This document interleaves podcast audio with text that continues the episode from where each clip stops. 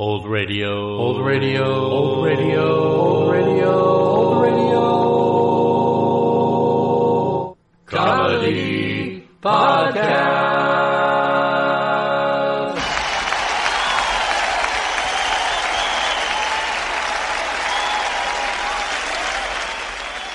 Welcome to episode 91 of season 3 of the Old Radio Comedy Podcast.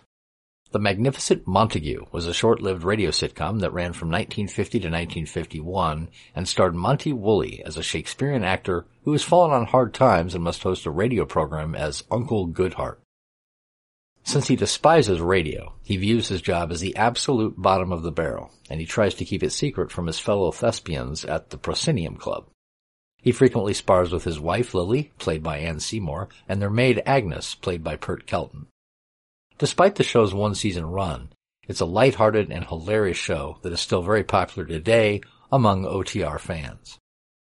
Now sit back and enjoy the January 12th, 1951 broadcast of The Magnificent Montague. When you need mealtime inspiration, it's worth shopping Kroger, where you'll find over 30,000 mouth-watering choices that excite your inner foodie. And no matter what tasty choice you make, you'll enjoy our everyday low prices, plus extra ways to save, like digital coupons worth over $600 each week. You can also save up to $1 off per gallon at the pump with fuel points. More savings and more inspiring flavors make shopping Kroger worth it every time. Kroger, fresh for everyone. Fuel restrictions apply. The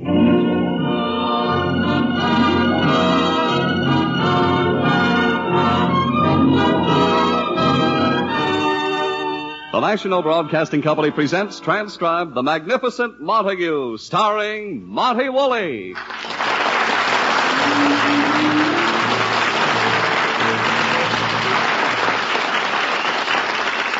Alas, poor Montague. The magnificent Montague, Dean of the Shakespearean stage, has sunk to radio. He is Uncle Goodhart, hero of an afternoon program. Magneto, of course. The world of the theater must never know of his downfall. It is morning in the Montague apartment. His wife Lily and Agnes the maid are awaiting his arrival at the breakfast table. The phone rings.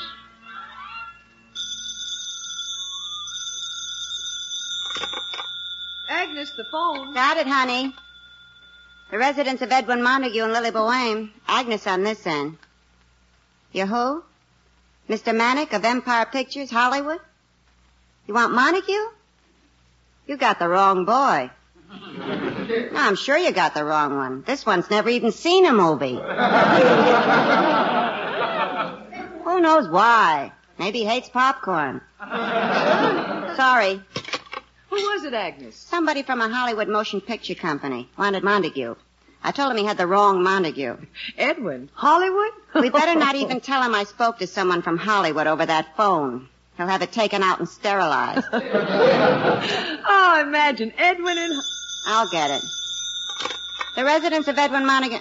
What? Oh, you again. Look, Buster, you got the wrong Montague. You obviously want one of them Hollywood stars like Montgomery Clift or Robert Montgomery. so lay off, huh? Same man? Yeah. Sounded like he was on the make. Kept calling me darling. Why does that only happen to me on the phone? Agnes, you know how those Hollywood people talk. I'll take it this time. Hello? No, I'm Mrs. Montague. Well, I'm sure you have the wrong Montague. My husband is a famous Shakespearean actor. Well, he hates Hollywood, and after the many public statements he's made concerning movies, I'm sure the feeling is mutual. Now, please stop ringing this number. Same guy, huh? Mm-hmm. I hope the phone didn't waken Edwin. Heaven forbid he shouldn't get his 17 hours of sleep. He was at a celebration at his proscenium club last night. What for? Did their youngest member collect his first social security check? this means the club's now 100% on the government. Now, Agnes, those actors in the club are not that old. You kidding? They still talk of how they entertained the soldiers during the war at Valley Forge. I, I, I hear him stirring. Uh-uh, the monster's up. Now, Agnes, please. When he shows up, it may be nine o'clock to you, but to me, it's the end of a perfect day. Have you his breakfast? Almost. I got his oatmeal ready. All I have to do is grind up the glass to put in it. Agnes, try and get along with Edwin. Now, this morning, why don't you greet him with a cheery hello? I'd rather do it with a howitzer. Must you always fight? No, I could always just stand by and watch myself get killed. Now, really, you know Edwin. A barking dog never bites. Are you kidding? What do you think these scars on my legs are? Beauty spots? Now, oh, now, stop exaggerating. Try and understand him. You know, honey, for 25 years I've been trying to understand your husband. Then one day, like a bolt out of the blue, it hit me. I suddenly knew. What? He's a jerk. Agnes, if you... Uh-oh, Edwin's up. The call of the wild. Uh, good morning, Lily. Where's Agnes? Here I am making toast. Oh, for one brief, ecstatic moment, I thought she wasn't here. Edwin. Somehow, I keep dreaming of Agnes being hit by a truck. and what was that other dream? Why don't you hang around sometime when I'm making a cake? I'd like to get your beard caught in the mixmaster. Seriously, Agnes? Why did you come to work for us and plague my life? Weren't you happy wrestling on television? Oh, please stop it. Edwin, why don't you bury the hatchet? Bury the hatchet. Ah, that was my other dream about Agnes. Uh, Dragon Boy. Uh, will you please exhale? I have to light the oven. Agnes, bring in his oatmeal. Yes. What do you have after the oatmeal? Obviously an autopsy. Uh-uh, no fair. You've been peeking in the kitchen. Breakfast coming up. Ah, Lily, the insurance companies keep telling us 75% of the accidents happen in kitchens. Why doesn't it happen Agnes? Can't she fall in the oven or something? Oh, now, Edwin, you know you like Agnes. Yes, well done. Oh, come on, Edwin, relax. Relax. In this house? What was all that jingling this morning? Oh, nothing. Uh, someone had the wrong number. God, I thought you rented out the living room as a rehearsal hall for a Swiss bell ringing act. Where's the morning paper? Oh, um, Agnes, Yeah, honey? uh, have you this morning's newspaper? Yeah, but I ain't through with it yet. Charming situation. Agnes. Agnes ain't through with it yet. Now, Edwin, What's she doing with it? Censoring it for us? Must my knowledge of what's going on in the world be screened through Agnes? What is she? A local iron curtain? I demand that newspaper now. Edwin, you've forgotten one thing. What? It's Agnes's newspaper. Yeah, and I ain't through with it. Here's your mush. My dear Lily, don't I make enough money selling my honor five times a week on the radio as Uncle Goodhart to afford a morning paper? Edwin, remember, I'm not allowed to buy a paper. Eleven years ago, when Brooks Atkinson, the drama critic, in reviewing your Macbeth, compared you with Maurice Evans, you were so insulted you forbade me to ever bring a New York Times into the house again. Comparing, comparing me with that upstart, Maurice Evans. Oh, Take away his profile, what have you got? Mickey Rooney. Well, when Burns Mantle said that in Hamlet, your love scene with Miss Gwendolyn Forbes, who played Ophelia, wasn't convincing, you barred the Daily News from the house. My love scene wasn't convincing. At the time, Miss Gwendolyn Forbes had reached the age of sweet 62. What did he expect me to do when I kissed her? Pant? Those weren't embraces. I was just holding her up. And then when the Tribune critic said All right, all right, uh, Lily. What are you driving at? that, that the only morning newspaper that does ever get into this house belongs to Agnes. And I ain't through with it yet. I ain't through with it yet, Agnes. I keep forgetting who your English teacher was. Was it Tony Galento or Slapsy Maxie Rosenbloom? No, they were the ones who taught me embroidery. Here's the newspaper, honey. Thank you, Agnes. See, Edwin? Agnes gave us her paper. Agnes, you will forgive me if I don't fall at your feet and lick your shoes. Edwin, eat your breakfast. I'll read through the theatrical news and see if there's anything interesting. Mm. Ooh, listen to this gossip from Hollywood. Hollywood? Please, Lily, not while I'm eating. Well, Edwin, Edwin, this is amazing. Listen.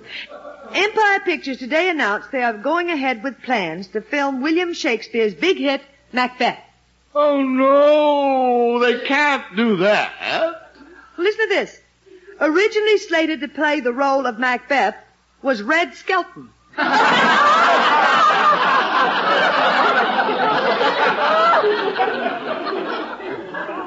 Esther Williams is set as Lady Macbeth. Death, where is thy sting? They're doing Macbeth. I can see it now. Macbeth will make his entrance sliding in with a putty nose, uh-huh. and the entire second act will be done underwater. Well, In the name of everything that is sacred to the theater, this must be stopped. Well, now listen, there's more. Because of a heavy schedule, Red Skelton had to bow out of the role. Studio bigwigs have decided on a revolutionary move. They are going to cast a Shakespearean actor in the role of Macbeth.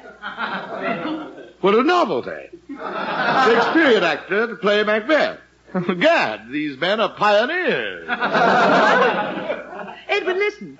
Empire's ace talent scout, Clyde Manick, has been sent east to check the possibilities of using that old-time Shakespearean warhorse, Edwin the Magnificent Montague. I'll sue them. Get my lawyer. I, Edwin Montague in the movies. Here's your coffee, Clark. Clark. Quiet. Lily, we must buy up all the newspapers. No one must know that the name of Montague was ever even mentioned in a Hollywood column. Now, Edwin, don't get excited. Wanting me, Edwin Montague, for a movie. Why, it's like asking Lily Pons to, to sing the cry of the wild goose. Well, Edwin, you can deny it. It's too late. My character has been sullied. I have been defiled. And this from the man who plays Uncle Goodhart on the radio. All right, Agnes, back to your slop pail. At least no one knows I'm Uncle Goodhart, but now, from coast to coast, the name of Montague will be linked with Trigger and Lassie. Here's your toast, Rin Tin Tin. Down, Agnes, down. Lily, what am I going to do? When the Proscenium Club hears of this, I'll be thrown out. Well, Edwin, it's a mistake. They'll think that where there's smoke, there's fire. They'll think that I, too, have deserted the theater for Hollywood gold. I, they'll write my name into the Proscenium Book of Infamy, alongside of Louis Calhern and Cedric Hardwicke. Edwin, get the columnist to write a retraction. Retraction? that's not enough. I shall drag him out of his foul nest. I shall publicly horsewhip him in Times Square, and then I shall hang him from the marquee of the Paramount by his own typewriter ribbon. Days I will let him sway in the breeze while the autograph hounds nip at his heels. Good, Edwin. Now hurry. You have your broadcast of Uncle Goodhart to do. Here's your coat. Uncle Goodhart, well, he smells like a fresh rose compared to uh, the movies. Hurry, Edwin. You'll be late. I'm going. Remember, Lily, call my lawyer and have him start libel proceedings immediately. Goodbye. The movies. I better death.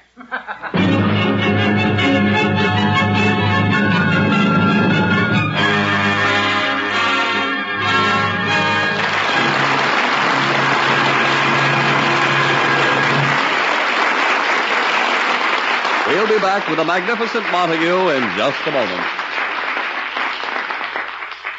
Tomorrow and every Saturday evening, there's a big evening's entertainment over most of these NBC stations. First, for mystery, Brian Donlevy stars in Dangerous Assignment as Soldier of Fortune Steve Mitchell. And then Herbert Marshall portrays The Man Called X. There's music. The Hit Parade brings you the top tunes in the land, followed by songs and fun on The Dennis Day Show. Then Judy Canova gets together with her gang for 30 minutes of Canova-style comedy. And your big evening concludes with Red Foley on Grand Ole Opry and a merry melange of fun and melody in the Western manner. All tomorrow on NBC.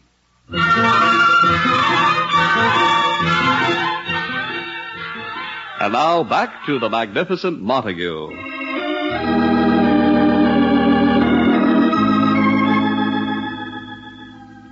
He is in the middle of his Uncle Goodhart radio program. Now, dear listeners, it's time to peek into Uncle Goodhart's mailbag with the silver lining. I have a letter from a lady who signs herself Melancholy Baby. it reads, Dear Uncle Goodhart, I am a bride of 15 years. The first two days of our marriage were divine. Then I began noticing little things about my husband. Every night he would sneak out and set things on fire. Houses, factories, stores. At first I tried to overlook these things because, because they made him laugh. and easy to get along with. About a month ago, a disturbing thing happened. I woke up in the middle of the night to find that my husband had soaked my foot in gasoline and was about to light it. I kidded him out of it. However, now, for some unknown reason, I cannot sleep as well as I used to. Since that night, I feel we are drifting apart. Dear Uncle Goodhart, what can I say to my husband to save our marriage? Signed, Melancholy Baby. Dear Melancholy Baby. You say you and your husband are drifting apart. Now admit it. Isn't it you who are drifting away from him? Fess up. How many times have I told you, housewives? You're doing the cooking, washing, having babies, bringing them up isn't enough for a happy marriage. You must be a pal to your husband. You must share his interests. And so, melancholy baby, the next time your husband, as you put it, sneaks out to start fires, stop him and say, wait, take me with you. Go along. Let him see you are interested in what he is doing. Show him you can be a good companion as well as a wife. Remember, marriage is a partnership. And so, a melancholy baby, take your husband by the hand and go into the world and into the sun and light.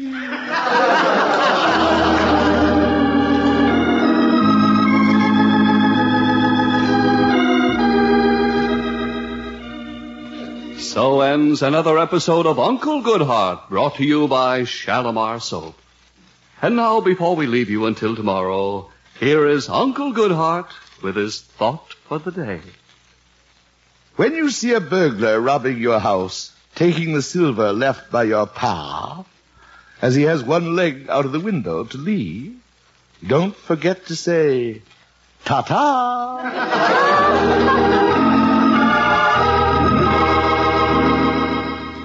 Okay, you're off the air, Mr. Montague. Good. Good show. Oh, here comes the director, Mr. Zinzar. Oh, there, Mr. Montague. I read the paper. How is our big movie star today? Oh, he hit me. Zinzer, if you ever mention me in connection with the movies again, you will remember that slap you just got as a fond caress. Now stop irking me. Somebody been irking you, Mr. Montague? Zinzar, have you been irking him? Irking him? I haven't been irking him. Quiet. I just, just don't want any mention of movies or Hollywood. But that item in the column. We're making plans to have your Uncle Goodhart programs broadcast from Hollywood. What must I do to get it through your armor-plated skulls that I am not going to Hollywood? Oh, I'm so sorry, old man. Sorry? So Red Skelton got your part after all. But oh, gee whiz, Mr. Montague, I'll bet you could play the part as good as Red Skelton any old day. Oh, Thespis, God of the theater, deliver me from these morons. I am not going to Hollywood, now or ever. The subject is closed. But Mr. Quiet! Edwin Montague may have sunk to the depths of human depravity, where he has to associate with radio people like you, but Hollywood, never! Never!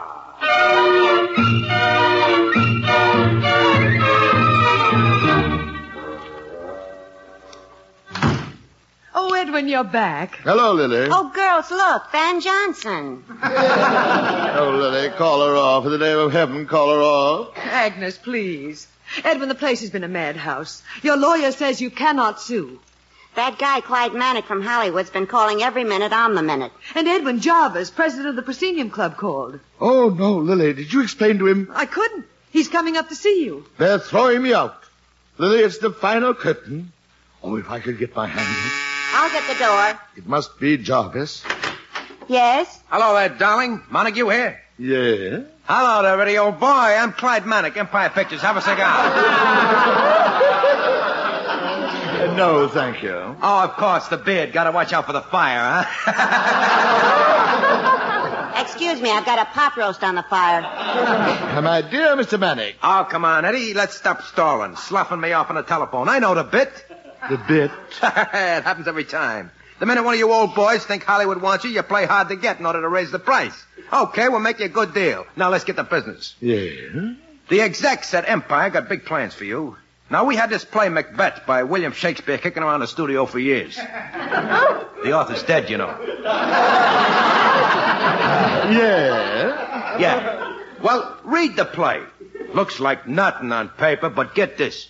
Can you see it as a musical? Uh, yeah? Of course, we gotta rewrite it a little. Yeah, we do the whole second act underwater. Gotta get, uh... gotta get Esther Williams in a bathing suit, you know. it's not gonna be bad for you, huh?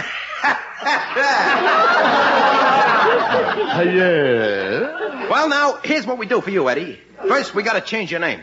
Edwin Montague. It's nothing. No appeal, and no one knows it. Yeah? We dreamed up a great new name for you. Get this.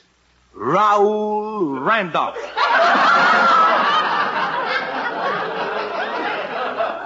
Raoul Randolph. Hits you, doesn't it? Kinda sexy, get what I mean? Yeah? now, we, we get you to Hollywood early so you can spend a little time learning how to act. We're getting you the best dramatic coach in Hollywood. Buzzy Andrews. Buzzy Andrews. he only taught Lauren Bacall everything she knows about acting, that's all.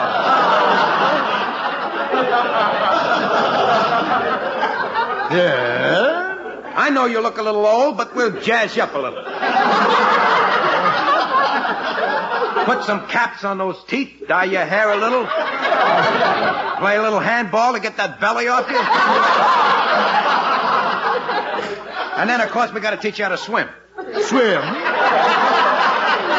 You want to be in a second act, don't you?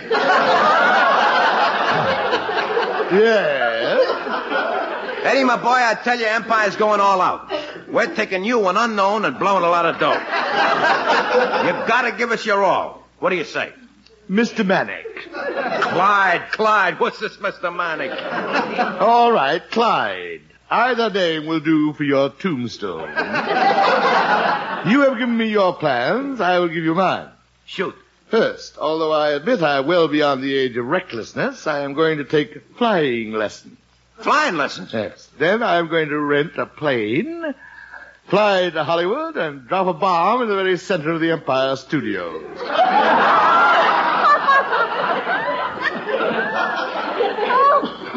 then I shall circle and strafe any surviving executives who may be crawling out of the rubble. Oh, wait, wait, Eddie. Get out of my sight! Okay, if you change your mind. Out! Out! I'm staying at the plaza.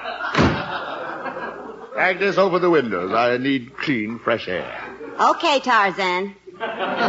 Edwin, you were truly magnificent. Lily, I didn't yield. I remained true to the theater. I held the line. Now you'll have to make Jarvis believe that. That's Jarvis. I'll let him in. Lily, you'll have to help me convince him that I had nothing to do with the movie. Here's Jarvis. Jarvis, Montague. Montague. But you are not Montague to me. not Montague. No. You are still Lord Hamlet, as you were in our first play together. I was your father's ghost, remember? Alas, poor ghost. Oh, speak. I am thy father's spirit, doomed to walk the night. List, list, oh, list. If thou didst ever thy dear father love, Aye, my prophetic soul. it was my uncle who murdered you. I revenge the sorrow, revenge Avenge this foul and most unnatural murder. I revenge!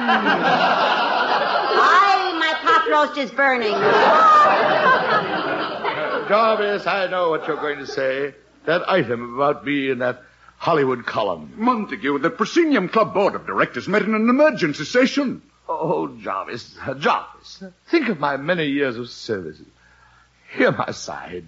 I had nothing to do with it. I turned it down. I threw them out. Montague, you didn't. Right out of the Oh, door. Montague, it was decided you must do that motion picture of Macbeth. I what? Montague, you, you are our most trusted soldier in the fight to keep the theater of Shakespeare alive. Only you can keep them from destroying the great work, Macbeth. Jarvis, the movies. Never. Montague, think of Macbeth in the hands of Red Skelton. Oh, but Jarvis, you are sending me to Hollywood. Repulsive as it must be to any true actor, it is your mission, Montague. No. Go, Montague. Go, gallant warrior. Go into that land of the Lotus Eaters. Place before the cameras of those infidels a great Macbeth, as only the magnificent Montague can do. But Jarvis. Go west, Montague. Go west. Wrest the honor of the immortal bard from the hands of the Philistines. Edwin Montague as Macbeth. You remember it well, Montague. You remember it well. The battle scene. Aye, it is Macduff.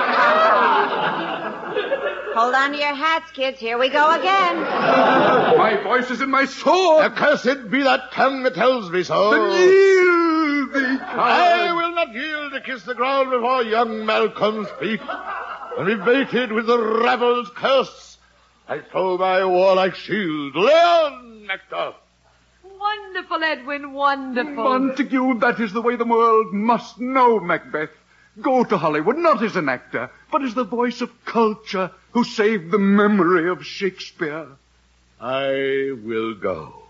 Edwin, you mean we're going to Hollywood? Hot diggity dog. Gregory Peck, here comes your Agnes. Agnes, quiet. Lily, telephone Mr. Manick at the plaza. Yes, Edwin. Montague, the world will long remember this sacrifice. Thank you, good friend. Mr. Manick, one moment, please. Here's the phone, Edwin. Is this the dagger which I see before me?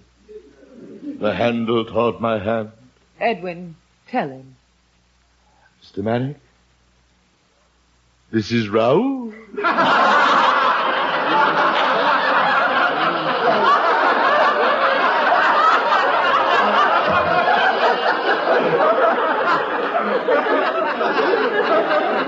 Raoul Randolph.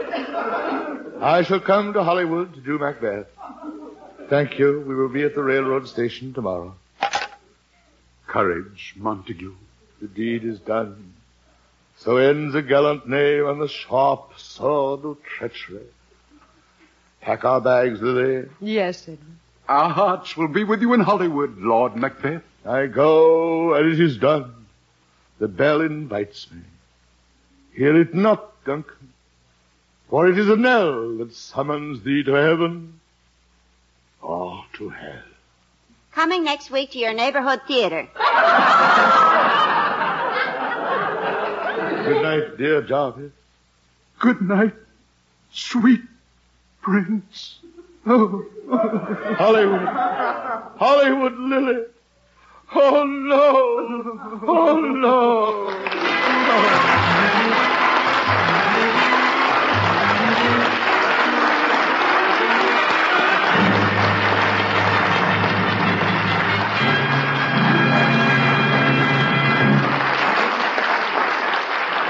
happen when the magnificent Montague reaches Hollywood? Join us again next Friday at the same time for the answer and another transcribed visit with the magnificent Montague, starring Monty Woolley, created and directed by Nat Hiken. Written by Nat Hiken and Billy Friedberg. Anne Seymour was Lily, Pert Kelton was Agnes. Included in tonight's cast were Johnny Gibson, John Griggs, Gavin Gordon, and Art Carney. Jack Ward at the organ. Be sure to tune in next time, my friends, for another classic comedy radio show. I'm Greg Fordyce. Thanks for listening. Thanks for